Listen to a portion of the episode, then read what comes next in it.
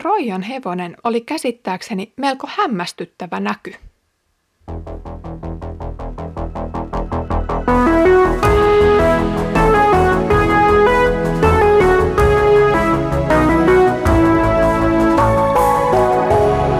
Kirjoitusten pauloissa. Olen iloinen, kun olet tullut kuulolle Kirjoitusten pauloissa podcastiin. Olen nimeltäni Iida ja luen tällä tuotantokaudella kanssasi Pietarin kirjeitä. Pari edellistä jaksoa on puntaroitu raamatun luotettavuutta ja arvovaltaa. Nyt on aika katsoa, miten voi erottaa raamatullisen opetuksen vääränlaisesta julistuksesta. Ilmiönä nämä oikeat ja väärät opettajat ovat jatkuvasti läsnä raamatun ja kirkon historiassa. Israelin kansan keskuudessa esiintyi kuitenkin myös vääriä profeettoja, ja samoin on teidänkin joukkoonne ilmestyvä vääriä opettajia. He salakuljettavat teidän keskuuteenne tuhoisia harhaoppeja, jopa kieltävät Herransa, joka on ostanut heidät omikseen. Pian he kuitenkin saattavat itsensä tuhoon. Heidän irstasta menoaan lähtevät monet seuraamaan, ja näiden takia totuuden tie tulee häväistyksi. Ahneudessaan he pyrkivät käyttämään teitä hyväkseen esittämällä tekaistuja tarinoita. Mutta heille muinoin langetettu tuomio on yhä voimassa, heidän tuhonsa odottaa heitä. On aika zoomata hetkeksi Pietarin ajasta muutama sata vuotta historiassa taaksepäin. Elettiin kuninkaiden aikaa. Israelia hallitsi kuningas Ahab ja Juudaa kuningas Aasa. Hengellisesti pyhällä maalla elettiin hyvin sekavaa aikaa. Ahabin perhekunta seurasi perinteitä vastustaen vaimo Iisebelin kotoa omaksuttua Baal-jumalaa. Aasasta sen sijaan kerrotaan, että hän teki sitä, mikä oli oikein Herran silmissä, ja suoritti jopa uskonpuhdistusta poistamalla haureutta harjoittavia pyhäkköpalvelijoita. Miksi nostan esimerkin näin kaukaa historiasta? Koska Pietari sanoo, että Israelin kansan keskuudessa esiintyi monenlaisia profeettoja, sekä oikeita että vääriä. Ja näitä liikkui myös Ahabin ja Aasan aikoihin. Baalin profeetat palvoivat ja opettivat hiukan pelottavinkin menoin. Viiltely, voimakas hurmos ja monenlainen vouhkaaminen oli osa tätä uskontoa – Moni israelilainen kuitenkin kuunteli näitä väärään ja pois Jumalan luota ohjaavia. Näihin aikoihin olikin ankara vaino Herran profeettoja kohtaan. Noin sata profeettaa muun muassa piileskeli luolissa ja muilla syrjäseuduilla. Heistä tunnetuin lienee Elia. Rauhallinen ja hiljainen rukous oli näiden voimana myös vaikeina aikoina. Noilta päiviltä voidaan lukea erästä taistelusta – joka jollain tapaa ennakoi sitä, kuinka paha ja väärät opettajat saavat kerran palkkansa. Tässä kohtaa se merkitsi väärien profeettojen kuolemaa. Ensimmäisen kuninkaiden kirja kertoo näistä vaiheista laajemmin. Pietari toteaa nyt, että väärät profeetat joutuvat ennen pitkää tuhoon. Tällä hetkellä voi näyttää, että harhaopettajat menestyvät toimissaan ja maan hiljaiset nöyrät ja syrjityt herranomat joutuvat tyytymään vähän askeettisempaan elämään. Sekin lienee osa kristityn kärsimystä, joka kuuluu tämän lajin luonteeseen. Vääriä profeettoja on siis kautta aikojen ollut. Oppi Jeesuksen jumaluudesta tai neitseestä syntymisestä on esimerkiksi kyseenalaistettu useita kertoja. On väitetty, että Jeesus meni oikeasti naimisiin ja pakeni julkisuutta, jolloin hänen kuolemansa lavastettiin. On sanottu, että Jumalan laki ei ole enää voimassa, vaan se on kulttuuriin ja aikaan sidottua.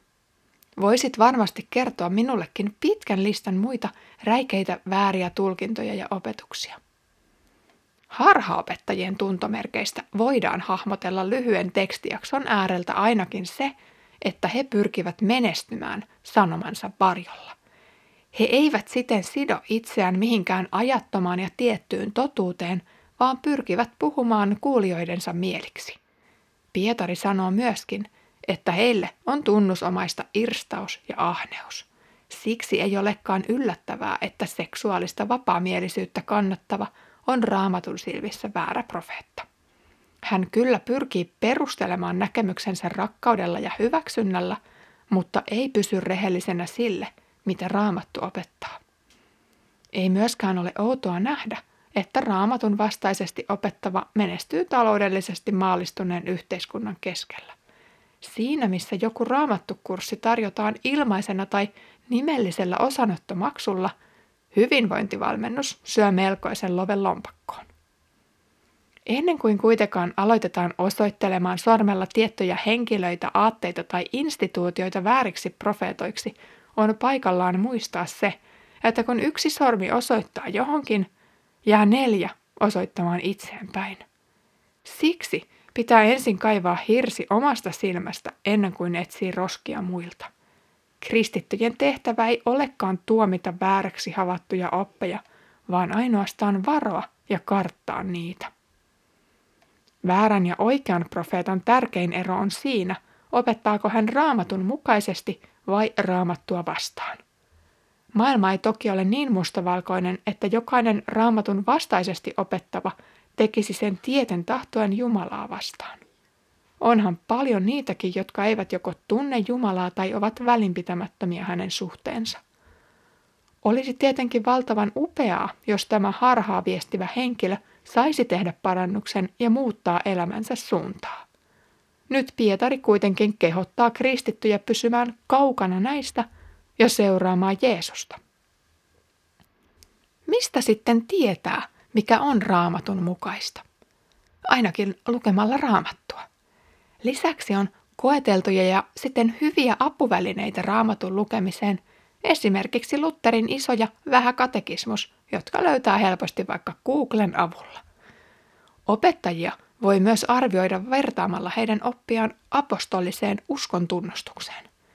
Voit kysyä, mitä hän opettaa luomisesta, syntiin lankeemuksesta, lunastuksesta ja pyhityksestä. Onko se opetus sopusoinnussa vai ristiriinassa uskontunnustuksen kanssa? Entä ovatko eri uskonkappaleet tasapainossa keskenään? Herkästi joku näistä nimittäin yli- tai alikorostuu ja pidemmän päälle oppirakennelma on kestämätön. Pietari haluaa, että hänen hengelliset lapsensa pysyisivät aina sanan puhtaan maidon ravitsevina, kuten ensimmäisessä kirjeessä asia muotoiltiin. Kristityille vaarallisimpia vääriä profettoja ovat siis he, jotka tulevat salakavalasti osaksi seurakunnan julistusta. Väärät profeetat eivät astu näyttämölle yleensä pahansuden asussa, vaan hyvyyden, edistyksen ja kauneuden ratsailla. He salakuljettavat petollisen oppinsa ja saavat paljon tuhoa aikaan. He käyttävät ihmisiä hyväkseen ja johtavat nämä hylkäämään Jeesuksen ja hänen kalliin verensä. Tämän loppu on tuho. Tuomio ei ole vielä näidenkään päällä lopullinen. Jeesus kyllä sovitti heidänkin pahuutensa ristillä, mutta odottaa nyt parannuksen tekemistä. Monesti tällainen väärä profeetta – on kuitenkin ehkä aiemmin maistanut hiukan kristillistä elämää ja oppia, mutta sittenkin hairahtunut. Näiden tilanne on vaarallinen ja siksi heillä on erityinen kyky myrkyttää myös Jeesukselle uskollisten elämät ja vellit.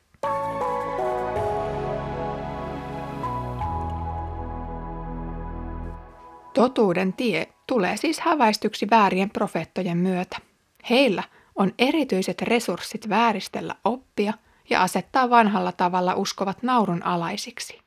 Kuitenkin samalla asetetaan pilkan kohteeksi Jeesus, joka vain haluaisi rakastaa jokaisen elämän ehjäksi.